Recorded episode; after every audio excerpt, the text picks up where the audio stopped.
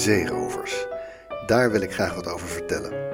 Ik kreeg verschillende tips over zeerovers. Bijvoorbeeld een van Marije Grijpink over vrouwelijke zeeroverkapiteins en een van Jaap Gitter over de zeerover Rock de Braziliaan, die bij zijn geboorte in Groningen nog Gerrit Gerritzoon heette. Allebei leuke tips en misschien doe ik daar nog wel een keer een aflevering over, maar in dit geval zetten ze me op het spoor van een heel ander verhaal. Een verhaal dat mijn beeld over het leven van een piraat nogal veranderde. Een goed verhaal dus voor aflevering 60 van Nooit Geweten.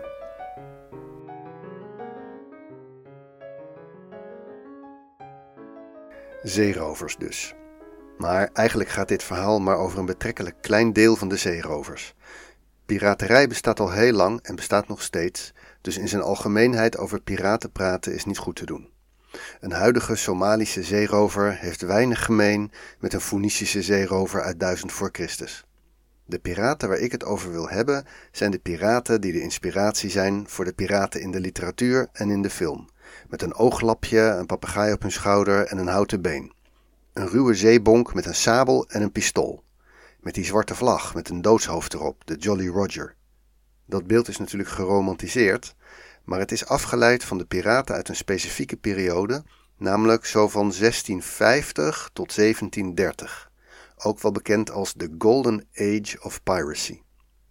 Die piraterij speelde zich voornamelijk af in twee regio's, namelijk de Caraïben en de Indische Oceaan rond Madagaskar.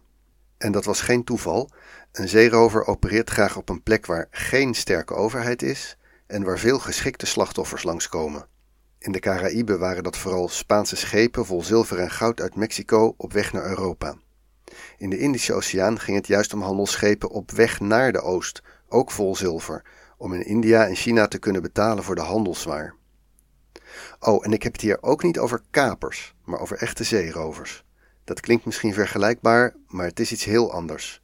Een kaper staat onder contract bij een overheid om schepen aan te vallen van een land waarmee men in oorlog is. Dus bijvoorbeeld Piet Hein had toestemming van de Nederlandse Republiek om Spaanse en Portugese schepen aan te vallen.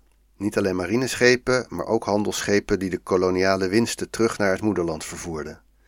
Piet Hein deed ongeveer hetzelfde als een zeerover. Hij viel namelijk burgerschepen aan om hun lading te roven, maar hij werd niet gezien als een misdadiger, omdat het in opdracht van zijn overheid was. Die andere landen deden dat zelf ook en ze vonden het een heel normale manier van je vijanden het leven zuur maken. Kapers mochten vaak als beloning de buit houden. Maar als je precies hetzelfde deed als zeerover, dan was je het laagste van het laagste en kon je heftig bestraft worden als je gepakt werd. Bijna altijd met de dood eigenlijk. Dus, we hebben het over zeerovers, niet over kapers, en we hebben het specifiek over de periode 1650 tot 1730. Waar ik het over wil hebben is de organisatiestructuur van deze boeven. Die is namelijk heel opmerkelijk.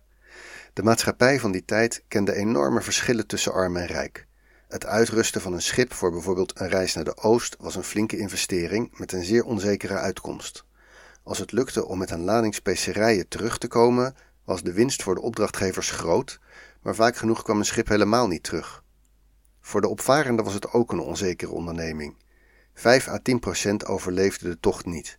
Ze kregen een contract met een vast maandsalaris, waarvan ze typisch de eerste twee maanden vooruit betaald kregen en de rest pas na afloop. Dat gold voor alle opvarenden, van de scheepsjongen tot de kapitein, maar de kapitein verdiende wel ongeveer acht keer meer dan een normale matroos. Gedurende de tocht was de kapitein een soort absolute vorst aan boord.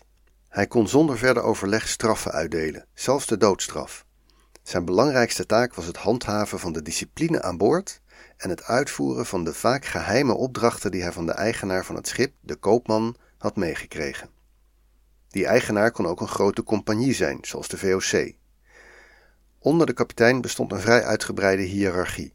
Op een schip werkten zo'n 80 mannen en als eenvoudige matroos viel je onder een kwartiermeester, die op zijn beurt onder de hoogbootsman of zijn maat viel.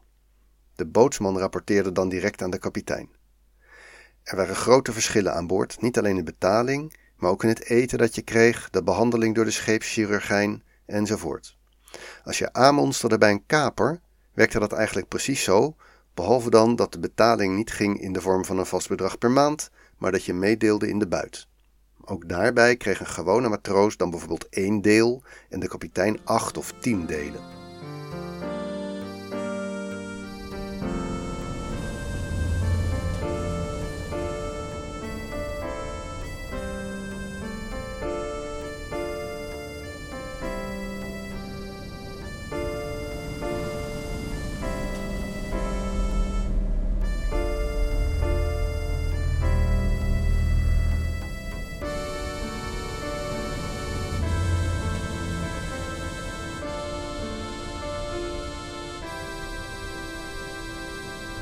Zeerovers hadden natuurlijk grotendeels dezelfde soort taken uit te voeren als een kaper.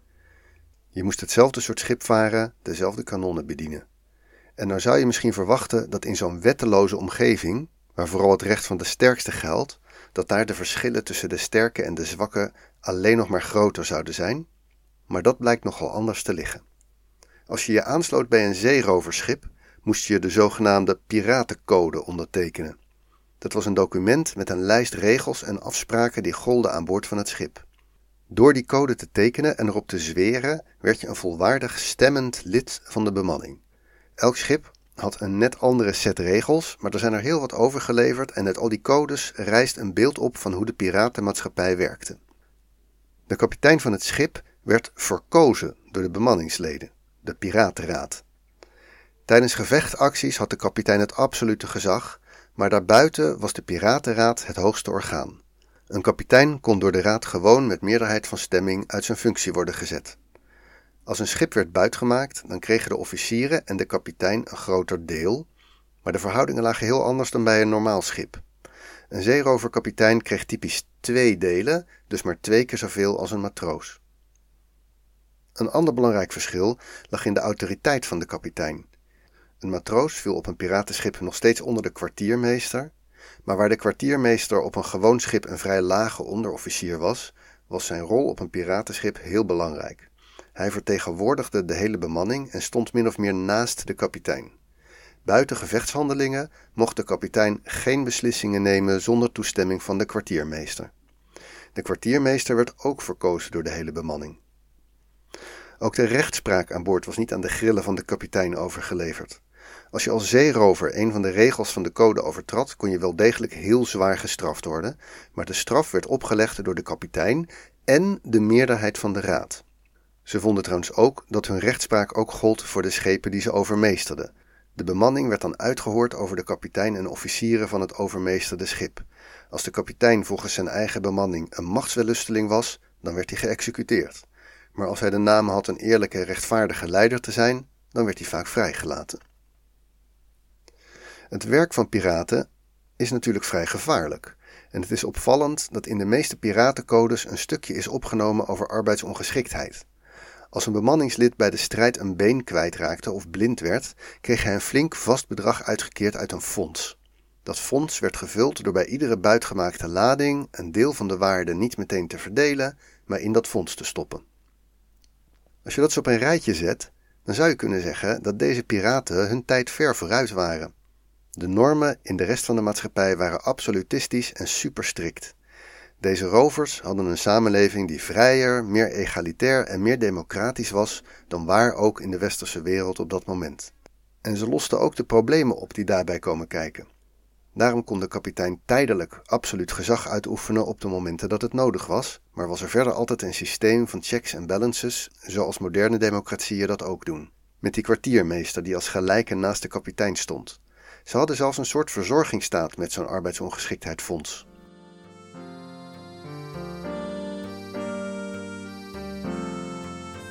Als je de wetenschappelijke literatuur over de piratendemocratie leest, valt op dat sommige onderzoekers wel wat verliefd lijken te zijn geworden op dit beeld van een soort moderne, vreedzame samenleving ver weg van de kapitalistische machtsmachine van de nazistaat. Misschien is het goed om nog wat kanttekeningen te plaatsen.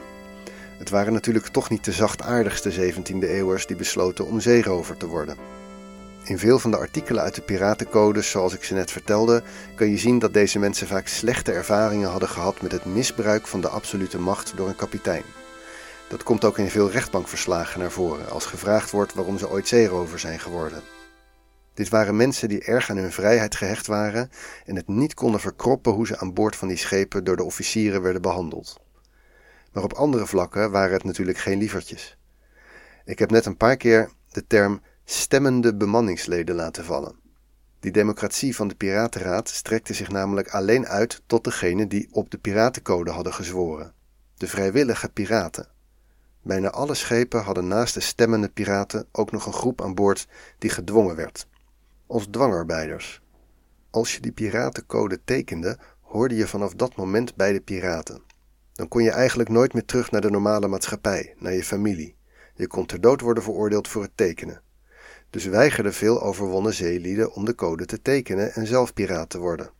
Omdat ze heel gezagsgetrouw waren of omdat ze veel te verliezen hadden. Het waren vaak de vakmensen, zoals de scheepstimmerman of de chirurgijn, die niet wilden tekenen en vaak jaren als dwangarbeider op zo'n schip zaten. Dus vrijheid en gelijkheid, maar niet voor de dwangarbeiders. En er was nog iets waar ze echte pest aan hadden. Bijna iedere piratencode verbiedt het om er weer uit te stappen, vaak met de doodstraf. Verschillende piratenschepen waren meestal vriendschappelijk tegenover elkaar, maar overlopen was een doodzonde. En uit het piratenleven stappen en teruggaan naar de burgermaatschappij al helemaal. Dus ja, vrijheid, maar wel binnen onze grenzen. Net een echt land eigenlijk. Dat was hem dan, nummer 60 en daarmee de laatste aflevering van seizoen 5 van Nooit Geweten. Voordat ik de seizoenswinnaars van de fotopuzzels bekend maak, wil ik eerst even wat uitgebreider dank uitspreken. Nooit Geweten wordt gemaakt door mijzelf, Teun Duinstee, maar vrijwel alle informatie die ik vertel komt van Wikipedia. Ik wil daarom alle bewerkers van Wikipedia in alle talen bedanken voor hun monnikenwerk. Echt heel waardevol. Daarnaast zijn er de stukjes muziek en soms geluidsfragmenten die ik gebruik in de afleveringen. Die zijn allemaal online gezet door de makers met gebruikslicenties waarmee ik ze probleemloos gratis kon overnemen. Bij elke aflevering vind je links naar de makers van de muziek in de show notes. Dan de fotopuzzel. Ik wil beginnen met het bedanken van al die mensen die één keer zo'n puzzel hebben geprobeerd, maar het weer hebben opgegeven. Ik weet het, ze zijn echt lastig. Met name is het vrijwel onmogelijk om naar de puzzel te kijken en dan met vrije associatie en nadenken op het juiste antwoord te komen. Je moet echt op zoek met de tools binnen Wikipedia. Bovenaan elke puzzel staat trouwens een helplink. Op die helppagina doe ik het een keer voor met een voorbeeldpuzzel. Dan de mensen die met succes puzzels oplosten. Jullie allemaal bedankt voor het meedoen. Ik noem nu de namen van alle deelnemers die drie of meer puzzels wisten op te lossen. Dat zijn Bob, Danny, Henky, Maya en Marieke. En dan komen we bij de top 3. Op 3 dit seizoen ex equo Michiel en Dolf. Op 2 eindigde José. En op 1, net als in het vorige seizoen, staat Jos, die alle 12 puzzels wist op te lossen. Gefeliciteerd Jos en ook bedankt voor de vriendelijke bedankjes die je altijd in het commentaarveld achterlaat. Nou lijkt dat misschien op een easy win voor de puzzelaars die al lang meedoen, maar zo was het toch niet helemaal. Er zijn dit seizoen veel luisteraars bijgekomen en ook een aantal fanatieke puzzelaars. Maar die zijn vaak pas halverwege dit seizoen begonnen. Als we alleen naar de laatste zes afleveringen zouden kijken, dan had de top 3 er radicaal anders uitgezien.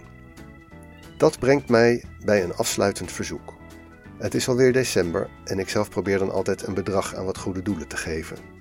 Een van die goede doelen is wat mij betreft de Wikimedia Foundation, die ervoor zorgt dat het wonder van Wikipedia gewoon blijft werken. Het is een van de grootste websites ter wereld en ik kan me eigenlijk niet herinneren dat ik ooit heb meegemaakt dat het niet werkte. Dat is niet makkelijk en niet gratis. En uit principe wordt er geen reclame op geplaatst. Dat vond ik ooit heel raar, maar inmiddels weten we dat als je voor een product niet betaalt, dat je dan zelf het product bent. En dus zou je een bedragje kunnen doneren om dat mogelijk te houden. Maar je zou ook iets anders kunnen doneren: tijd. Ik was pas bij Wikicon NL dat is een jaarlijkse conferentie van de Nederlandse Wikipedia Community. En ik sprak daar met Sandra Rientjes, de directeur van de vereniging. Zij vertelde me dat het belangrijkste waar de Nederlandse Wikipedia behoefte aan heeft niet zozeer geld is, maar instroom van nieuwe bewerkers. Mensen die zo nu en dan wat tijd besteden aan het verbeteren van de inhoud. En daarvoor hoef je niet heel veel van een bepaald onderwerp te weten. Het is belangrijker dat je een beetje kan schrijven en het leuk vindt om te zoeken naar bronnen. Oh, en een beetje een dikke huid is ook wel fijn, want anderen gaan aan je teksten weer dingen veranderen en in het begin maak je natuurlijk fouten. Als je je in dit profiel herkent, denk dan daar eens over. En nog meer als je toevallig Antilliaanse of Surinaamse roots hebt. De artikelen over onderwerpen van de Antillen en Suriname zijn relatief karig en Wikimedia heeft op dit moment een project lopen om dat te verbeteren. En daarmee komen we aan het eind van seizoen 5. Ik neem weer een paar maanden podcastpauze en als je dat jammer vindt, dan zou je misschien het archief van Nooit Geweten kunnen beluisteren. Er staan inmiddels 60 echte afleveringen en een aantal kleintjes gratis ter download. Ze raken meestal niet snel gedateerd. Tot in het voorjaar.